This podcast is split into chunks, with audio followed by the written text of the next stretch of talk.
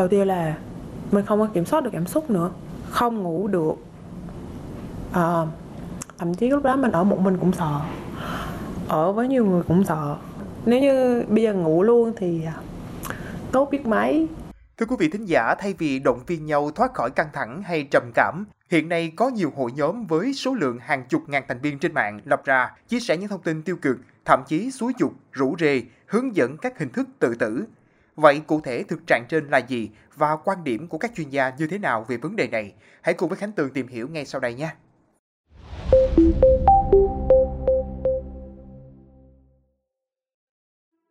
Thưa quý vị, sau dịch Covid-19, tỷ lệ người mắc rối loạn tâm thần không ngừng tăng lên. Vì vậy, việc suối dục này tác động tiêu cực có thể dẫn đến những hành vi nguy hiểm. Nhiều hội nhóm trên Facebook có hàng chục ngàn đến hàng trăm ngàn thành viên tham gia, xúi dục nhau tự tử. Các nhóm này hình thành và lấy nhiều tên gọi như Hội những người muốn tự tử, Hội những người tìm cách tự tử không đầu, Hội những người chán ghét cuộc sống muốn tự tử, Hội những người muốn tự tử sau khi biết điểm thi, vân vân. Mặc dù được ghi rõ thông tin nhóm tự tử không hẳn là để tự tử, mà đặt tên nhóm thế này để nhắm vào những người có ý định tự tử, để chia sẻ nỗi buồn và lo âu, giải tỏa áp lực. Nhưng sau khi có bài viết được đăng tải, thay vì động viên, nhiều người lại nhảy vào xúi dục những chủ nhân các bài viết tìm đến cái chết. Các bài viết được đăng tải với nội dung chủ yếu chia sẻ về những hoàn cảnh khó khăn mình gặp phải như gia đình bị phá sản, ngoại tình không như mong muốn, trầm cảm trong thời gian dài, điểm thi thấp, bị cô lập trong lớp học, vân vân. Đang chán nản lại bị chỉ dạy nên dễ có hành vi làm hại bản thân hơn. Nhiều tài khoản còn xúi dục cụ thể những cách tự tử như sử dụng các loại thuốc độc, uống thuốc quá liều, thậm chí tác động hành vi để nhanh chết. Điển hình, một bài viết đăng tải trên nhóm Hội những người muốn tự tử với hơn 117.000 thành viên với nội dung tìm đến cái chết êm nhẹ, không gây ra đau đớn. Dưới bài viết có đến hàng trăm bình luận của nhiều người khuyến khích tìm đến cái chết từ việc dùng thuốc, xúi dục thực hiện hành vi nguy hiểm, thậm chí nhiều tài khoản còn bán cả các loại chất độc. Chị NLK hiện đang là nhân viên văn phòng, đồng thời cũng là thành viên của một trong những hội nhóm này. Vì những áp lực trong công việc, học tập, bạn quyết định tham gia những nhóm này để tìm tới những người đồng cảnh ngộ để tìm hướng giải quyết cho vấn đề của mình.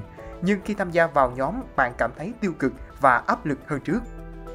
đầu tiên là mình không có kiểm soát được cảm xúc nữa không ngủ được à, thậm chí lúc đó mình ở một mình cũng sợ ở với nhiều người cũng sợ nếu như bây giờ ngủ luôn thì à, tốt biết mấy.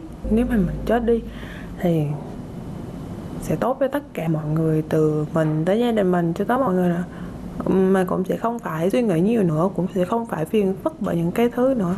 Ba mẹ cũng sẽ không phải lo nữa. Bạn Thảo Vi hiện đang là sinh viên năm 3 ngành tâm lý học, trường Đại học Khoa học Xã hội và Nhân văn, đưa ra lời khuyên cho các bạn trẻ, học sinh, sinh viên khi gặp vấn đề trong cuộc sống nên tìm đến những chuyên gia tâm lý có uy tín để tham vấn và trị liệu thay vì tham gia vào những hội nhóm như trên.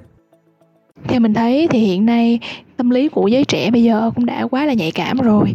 Và các bạn cũng rất là dễ có những cái vấn đề về uh, tinh thần, tâm thần rất là cũng cũng nhiều. Cho nên là mình thấy những cái hội nhóm như thế này lập ra sẽ càng khiến cho các bạn chìm đắm trong cái sự tiêu cực hơn Ờ, và rủ rê hướng dẫn cái hình thức tự tử này cũng thì mình thấy là nó quá là nguy hiểm nguy hiểm đi mình nghĩ là các cái hội nhóm này không có nên tồn tại và các bạn trẻ cũng không có nên join không có nên tham gia vào các hội nhóm này để bảo vệ thứ nhất là sức khỏe tinh thần của mình và cũng như là bảo vệ chính Thạc sĩ Trần Quang Trọng, khoa tâm lý lâm sàng, Bệnh viện Lê Văn Thịnh cho biết, đối với những bệnh nhân gặp phải các rối loạn tâm lý như trầm cảm, sang chấn tâm lý, luôn muốn tìm hiểu xem xung quanh có ai bị những vấn đề giống mình không.